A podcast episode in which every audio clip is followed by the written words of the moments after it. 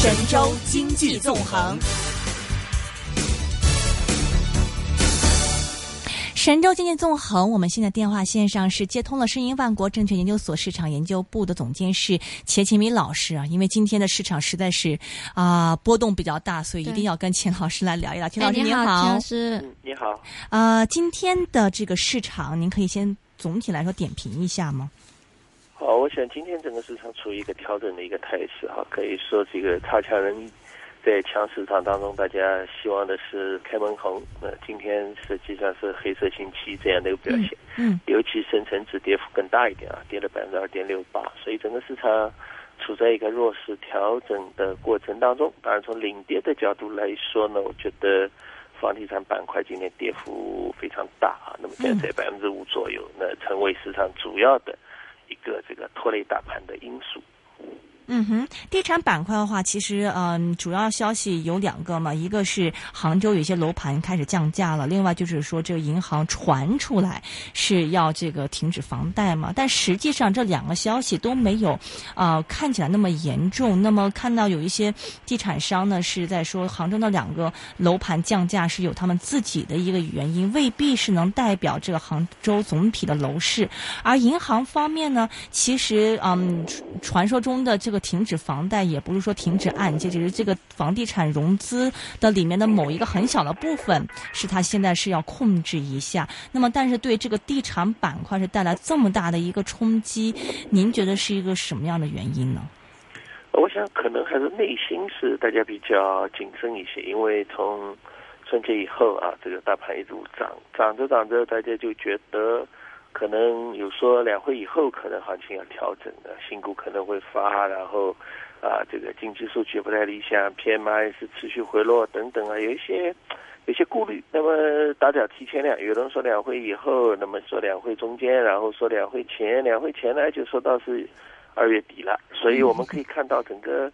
这样的一个还是一个内在不稳定或者相对比较脆弱的一个反应，所以一有风吹草动呢，就拿着鸡毛当令箭是吧？然后就出现了一个连锁反应。当然，我觉得房产板块这一这是一个方面，另外可能还是和上周的这个石化股的异动有关。嗯本来市场涨得好好的，创业板啊什么都啊呃走得很强，然后大盘股波澜不兴啊，该干嘛干嘛。结果呢，这个这个石化股一动一动以后，大家有点手忙脚乱了，要么要调仓换股啊，要么这个那个的。这样一来的话呢，大家似乎有一些乱了手脚啊，或者说有些失了方寸。然后呢，这个石化股走的又不好，冲上去又回下来，昙花一现，那么搞得好像啊两头难做了，然后里外不是人了。在这种情况下面呢，哎，这个房地产因素又出来一个干扰因素，那么使得市场似乎本身就有一点这个谨慎啊，然后东东东冒一冒，西冒一个泡，东冒一个泡，那搞得大家有点手忙脚乱。那与其这样的话，可能啊，我想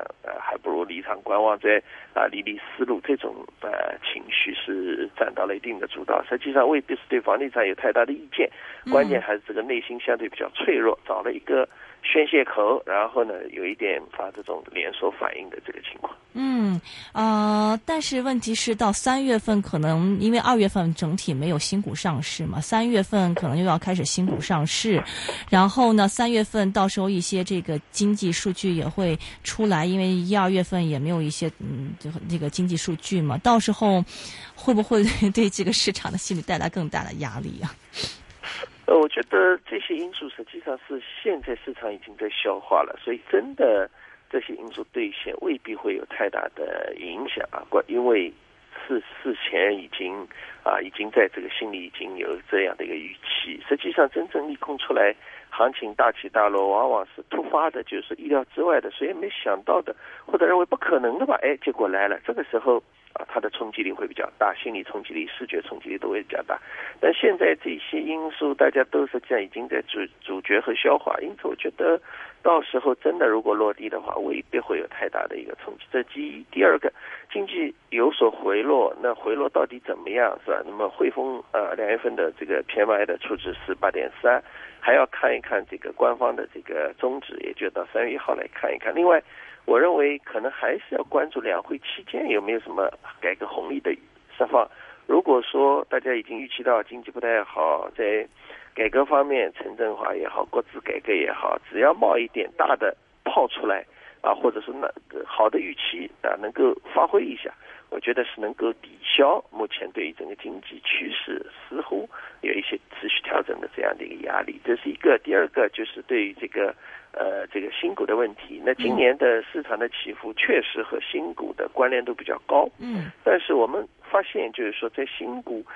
发行也好，这个上市也好，实际上局部牛市的。这个特点没有改变，也就大家看创业板指数，一月份你发新股也好，二月份上新股也好，创业板的牛市没改变，它不断的在创新高。从这个角度上来讲呢，也就是说，可能从指数啊，综合指数上上海综合指数、深圳成指数，可能它是维持一个偏弱的一个整理的格局啊，但是。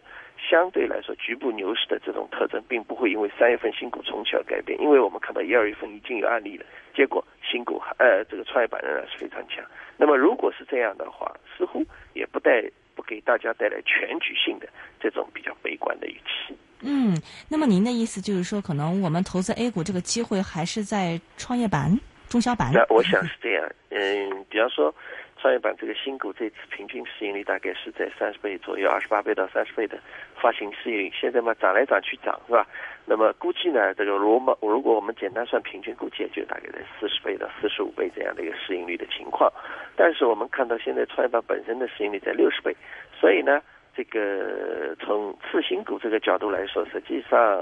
并没有出现太明显的一个高估，跑到别人的前面去，似乎没有。那么至于这个创业板的这个呃整体市盈率，大家比较高，认为呃好像六十几倍了。但是如果我们对照一下美国股市啊，前一阶段有有我看到一篇专门的研究文章，上海呃国内的内地的呃创业板和美国的那个呃纳斯达克做比较，美国纳斯达克实际上市盈率高的时候也有九十几倍、一百倍，那也出现过，也不是说呃不可能，绝对的不可能。再加上它前前面呃六个呃市值最大的公司当中，曾经有四个实际上市盈率非常非常高，在这种情况下一百多倍，那也有这样的一个历史的案例。另外呢，大家还有一个。说法说这个呃，创业板现在的这个增成长性不太好，是吧？业绩的增幅大概只有按照三季度报表的话，只有百分之五左右。但是我们也做了按照它流通市值排序啊，然后做前三分之一、中三分之一和后三分之一，做了一个呃统计，发现实际上还是能够呃说明一些问题的。那么在这个前三分之一，实际上它的这个利润的这增速啊是在百分之三十。嗯，二点三，嗯，中三分之一是负百分之零点三，后三分之一为百分之负百分之十四点五。那很显然，流通市值前三分之一它的成长性非常好，在百分之三十二。那包括创业板指数啊，创业板的这个呃成分指数也是，实际上也是前一百家，三百五十五家当中前一百家。因此，我觉得啊，对于这个创业板一千五百点的这样的一个高点，如果按照成长净净利润成长百分之三十二来套的话。似乎六十倍市盈率也是比较合理的。嗯，现在创业板是平均多少市盈率啊？大概在六十倍。大概在六十倍。对，就是三零零零零六啊，创业板指数这个这个这个这个市盈率。OK，那么这个呃，您刚刚也之前也提过嘛，什么纳斯达克也去过，比如说九十倍 PE 啊之类这种的，六十倍 PE，您觉得还不是个头是吗？对，正常正常。明白。那么刚才就是还有这个地产股，因为今天大家都非常关心这方面情况。地产股既然是啊，您的这个刚才也提到了，为大家可能是个心理上的一种这种不确定嘛，一种恐慌嘛，是不是今天有那种错杀的情况？呃，我觉得有可能存在的，因为今天跌的比较狠啊，有多只这个地产股出现一个跌停了。呃，包括像华夏幸福啊、格力地产啊、上市发展，有些还是不错的一些，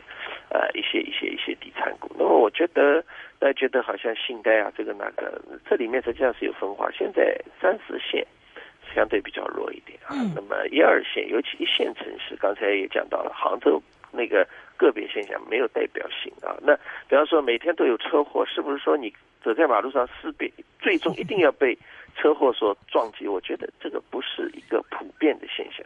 这是一个方面啊，代表性的问题。第二个就是从去年的招宝万金四大龙头的这个情况来看，应该还是相当不错的。即便今年大家现在争议比较大，有的时候可能要调整，有的时候涨幅要下降，这个那个是吧？但是我们也看到像绿地啊等一些地产龙头，它对今年的这个销售目标还调高了啊，去年是一千六百亿，今年调两千四百亿，这个还在成长，这增长，在这种增长情况下面，我觉得大的企业、龙头型企业、标杆型企业，应该说它的规模效应，它有防御、抗风险的比较强的抗风险能力。还有一个就是，如果说在一线城市，北上广深，它的业务为主啊，还是在这几个城市为主的业务的地产商，我认为同样是没有太大的问题。所以这里面可能还是要区别对待的。嗯，所以今天错杀以后，像您刚刚提到一些龙头，其实我们是可以考虑啊、可以考虑看看，这是要不要进行对超跌的嗯话，是有一些呃错杀的这种机遇在里面。嗯，明白。最后是想问您一下这个石化股啊，因为之前一个大涨之后，一直是不停的一个下跌。您觉得这个石化股未来嗯您的一个看法怎么样？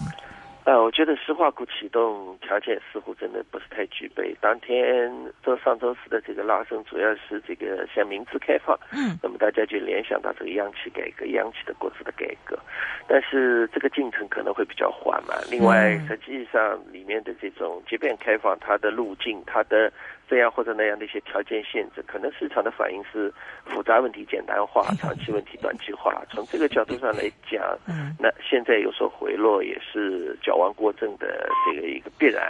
从目前情况来看，我认为，哎，谢谢谢钱老师，谢谢，拜拜。